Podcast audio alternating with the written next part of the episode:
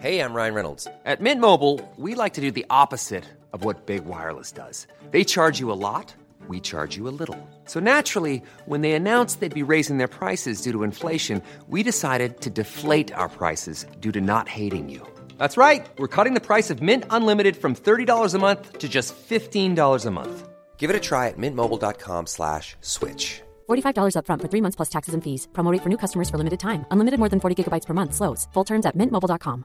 Many of us have those stubborn pounds that seem impossible to lose, no matter how good we eat or how hard we work out. My solution is PlushCare.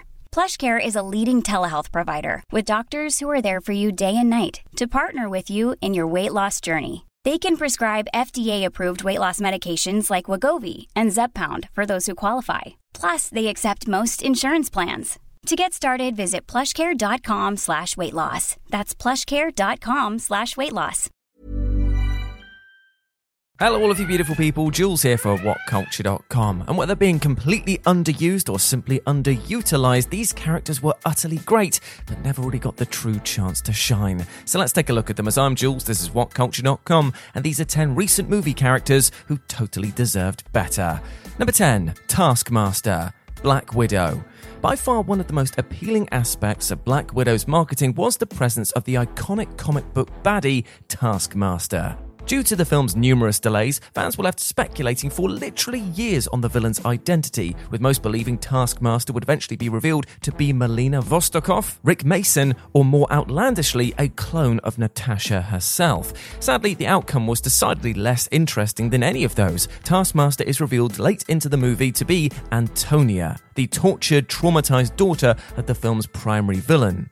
Now, the reveal wasn't inherently bad, but very little was actually done with it. Taskmaster was relegated to being a B tier supporting villain when she absolutely should have been the primary antagonist on her own. All in all, she was basically a mind controlled zombie who, predictably, gets redeemed at the end and may never be seen again. The action sequences also didn't do nearly enough with the ability to mimic her combatants' fighting styles, ensuring a fan favourite character was translated to the big screen with a mere shoulder shrug.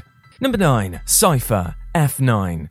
Fast and Furious fans were ecstatic when Charlize Theron, one of the most badass and straight up talented actresses working today, was cast as Cypher, the principal villain of The Fate of the Furious. Though Theron didn't ultimately get that much to do as her character, she at least survived to fight another day. And when she was announced to return in F9, fans hoped that she'd get a meteor part which allowed her to put the pedal to the metal. Quite insultingly, however, she only appeared in F9 in an extended cameo, spending 90% of her screen time time locked in a glass box, and the rest confined to a cockpit simulator hermetically sealed away from the cartoonish action. Cypher again made it out in one piece, but even if the actress is announced to be returning for the series' upcoming two part finale, it'd be silly to expect them to actually make full use of her skill set. Between this and F9's similarly flat use of John Cena as Dominic's troubled brother Jacob, the film really dropped the ball with its villains. Number 8, Liu Kang, Mortal Kombat.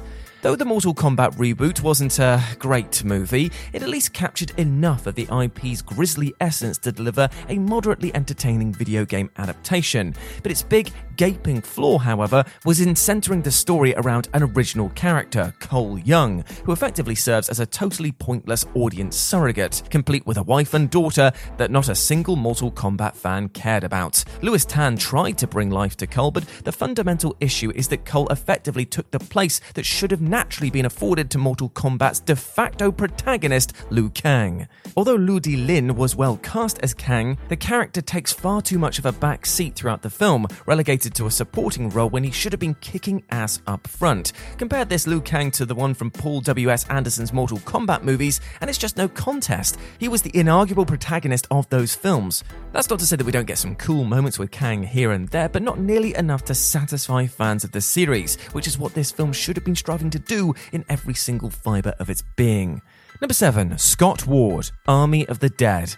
As sad as we all were that Army of the Dead's wisecracking safecracker Ludwig was seemingly killed off at the end, at least we got to spend more time with him in the upcoming prequel heist film Army of Thieves. But that same luxury won't be afforded to the film's hard done by protagonist Scott Ward, played by Dave Bautista, who became one of the undead horde by the film's end, and was heartbreakingly put out of his misery by his own daughter. But the big frustration with Zack Snyder's messy, wildly overlong zombie film is the frequently infuriating presence of his daughter Kate, actions throughout the film effectively end up causing the deaths of several other characters, including her own dad. Kate's insistence to tag along on the Vegas mission in the hopes of recovering her friend causes the chain of events which leads to Scott being bitten during their attempted escape, resulting in this highly unsatisfying ending. Snyder's decision to pull a protagonist switcheroo could have worked well were Kate not such an irritating zombie movie cliche. The fact that she lacked even basic self preservation instincts and caused the death of others meant that Scott's death left an especially sour taste. Given that Scott was built up as a badass, yet a bit of a tortured man attempting to rebuild his life, it was a terribly deflating ending that he went up going out like that. Number 6 Captain Boomerang, The Suicide Squad. On the one hand, you have to respect James Gunn for delivering such a shocking opening to the Suicide Squad, in which many of the advertised heroes were swiftly wiped out in cartoonishly violent fashion. And if you assume that the deaths would only involve bit part characters, Gunn delivered a genuine gut punch by having Captain Boomerang being ripped to shreds by the rotor blades of a crashing helicopter. As shock value, it absolutely worked, but considering that Boomerang was one of the brighter spots of David Ayer's wonky original Suicide Squad, and it remains one of Jai Courtney's few genuine genuinely good roles, it's a damn shame that he had mere minutes of screen time here. At least Rick Flag made it close to the end of the film before being killed off, allowing him to complete a distinct character arc, but here, Boomerang was more or less just a lamb for the slaughter. When you're ready to pop the question, the last thing you want to do is second guess the ring. At Bluenile.com, you can design a one of a kind ring with the ease and convenience of shopping online. Choose your diamond and setting. When you find the one, you'll get it delivered right to your door. Go to Bluenile.com and use promo code LISTEN to get $50 off your purchase of $500 or more. That's code LISTEN at Bluenile.com for $50 off your purchase. Bluenile.com code LISTEN. If you're struggling to lose weight, you've probably heard about weight loss medications like Wegovy or Zepbound, and you might be wondering if they're right for you. Meet PlushCare a leading telehealth provider with doctors who are there for you day and night to partner with you in your weight loss journey. If you qualify, they can safely prescribe you medication from the comfort of your own home. To get started, visit plushcare.com slash weight loss. That's plushcare.com slash weight loss. Plushcare.com slash weight loss. Imagine the softest sheets you've ever felt. Now imagine them getting even softer over time. That's what you'll feel with Boll and Branch's organic cotton sheets. In a recent customer survey, 96% replied that Boll and Branch sheets get softer with every wash. Start getting your best night's sleep in these sheets that get softer and softer for years to come. Try their sheets with a 30-night guarantee. Plus, get 15% off your first order at bollandbranch.com. Code BUTTERY. Exclusions apply. See site for details. Uh, number 5 Man on the Island A Quiet Place Part 2. As much as you might think that any character credited merely as Man on the Island can't be that interesting or important, considering that the great Oscar nominated actor Djimon Hounsou was cast in the part, it's reasonable to expect a character of real grit and substance. And for a few scenes, it truly seems like his unnamed man is going to serve as a major fixture for the rest of the movie and perhaps even survive for the inevitable sequel. And the actor plays the leader of this small island colony of survivors who are cut off from the monsters incredibly well. That is until Emmett inadvertently allows one of the monsters to drift to the island using a boat. The monster then rampages throughout the place, leading to the man on the island's death during the attempted escape. It's an incredibly surprising moment that a character played by a name actor of this quality bites the dust so fast, but easy shock value aside, it felt like the actor was capable of bringing so much more to this world before being killed off. Number 4 Death Dealer Shang-Chi and the Legend of the Ten Rings. Shang-Chi and the Legend of the Ten Rings certainly did a laudable job of introducing audiences to a host of new characters in the Marvel Cinematic Universe, though the ball was once again dropped when an appealing supporting villain was concerned. In this case, we're talking about Death Dealer, a distinctive masked assassin working for the villainous Wen Wu, and a relatively minor but memorable antagonist from the comics. Death Dealer's frankly fantastic design in the film and his terrific early fight against Shang-Chi suggested that he would play a major role in the later stages, but his part ends up amounting to no more than being just an upmarket lackey. Death Dealer appears and then disappears in and out of the movie as the story requires, but the character has practically no depth or shade whatsoever, serving as more of a cool looking temporary physical obstacle to our hero.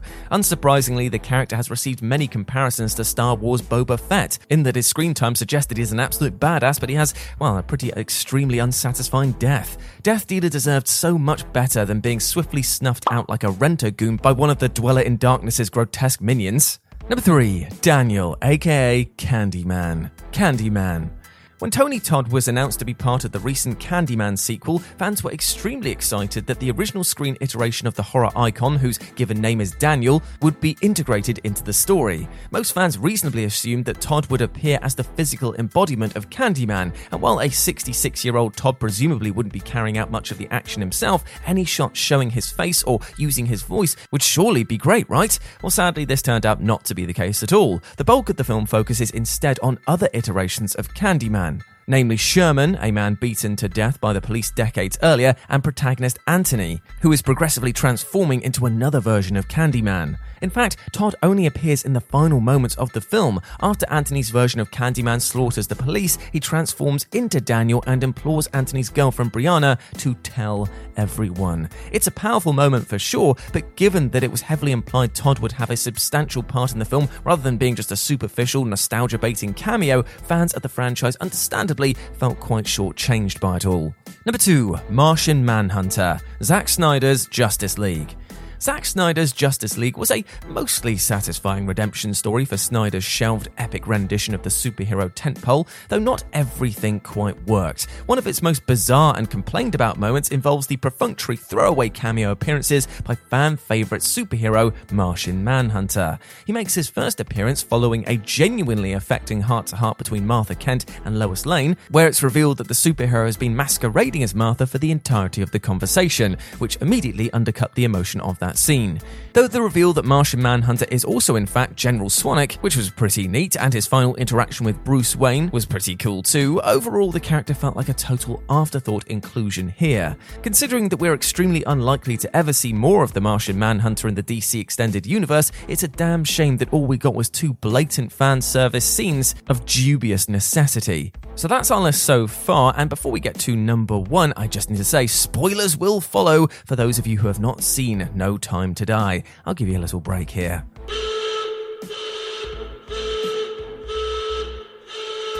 And number one, Paloma, No Time to Die. No Time to Die may have been far from perfect, but it was certainly a fitting, affecting send off for the Daniel Craig era of Bond, even if the show was arguably stolen by another character altogether. When 007 heads to Cuba, he meets up with CIA agent Paloma, a seemingly wet around the ears new operative who quickly proves herself to be an extremely smart, resourceful, and kick ass ally to Bond. She's charming and hilarious, gleefully subverting more than a half century of passive eye candy female roles in Bond, and delivers one of the most crowd pleasing pleasing and potential rich supporting characters of the Craig era, or any Bond era really. It's a shame then that she swiftly exits the film once she's assisted Bond, getting barely 10 minutes of screen time in a 163 minute film. It's all the more gutting as, with this being the end of the Craig era, it's highly possible that the next film will press a hard reset on the whole cast. Then again, it's not entirely out of the question that Paloma will effectively become the new Felix, perhaps even using the codename Felix as a tribute to her fallen ally, showing up periodically in the next few Bond films to help 007 out of a tricky scrape or two. Given the hugely enthusiastic audience reaction to the character, it'd be a massive, massive shame if this was it for her.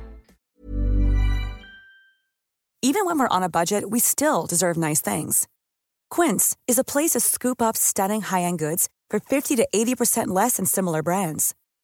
They have buttery soft cashmere sweaters starting at $50, luxurious Italian leather bags, and so much more. Plus, Quince only works with factories that use safe, ethical, and responsible manufacturing. Get the high-end goods you'll love without the high price tag with Quince. Go to quince.com/style for free shipping and 365-day returns. Imagine the softest sheets you've ever felt. Now imagine them getting even softer over time. That's what you'll feel with Boll and Branch's organic cotton sheets. In a recent customer survey, 96% replied that Boll and Branch sheets get softer with every wash. Start getting your best night's sleep in these sheets that get softer and softer for years to come. Try their sheets with a 30-night guarantee. Plus, get 15% off your first order at bollandbranch.com. Code BUTTERY. Exclusions apply. See site for details.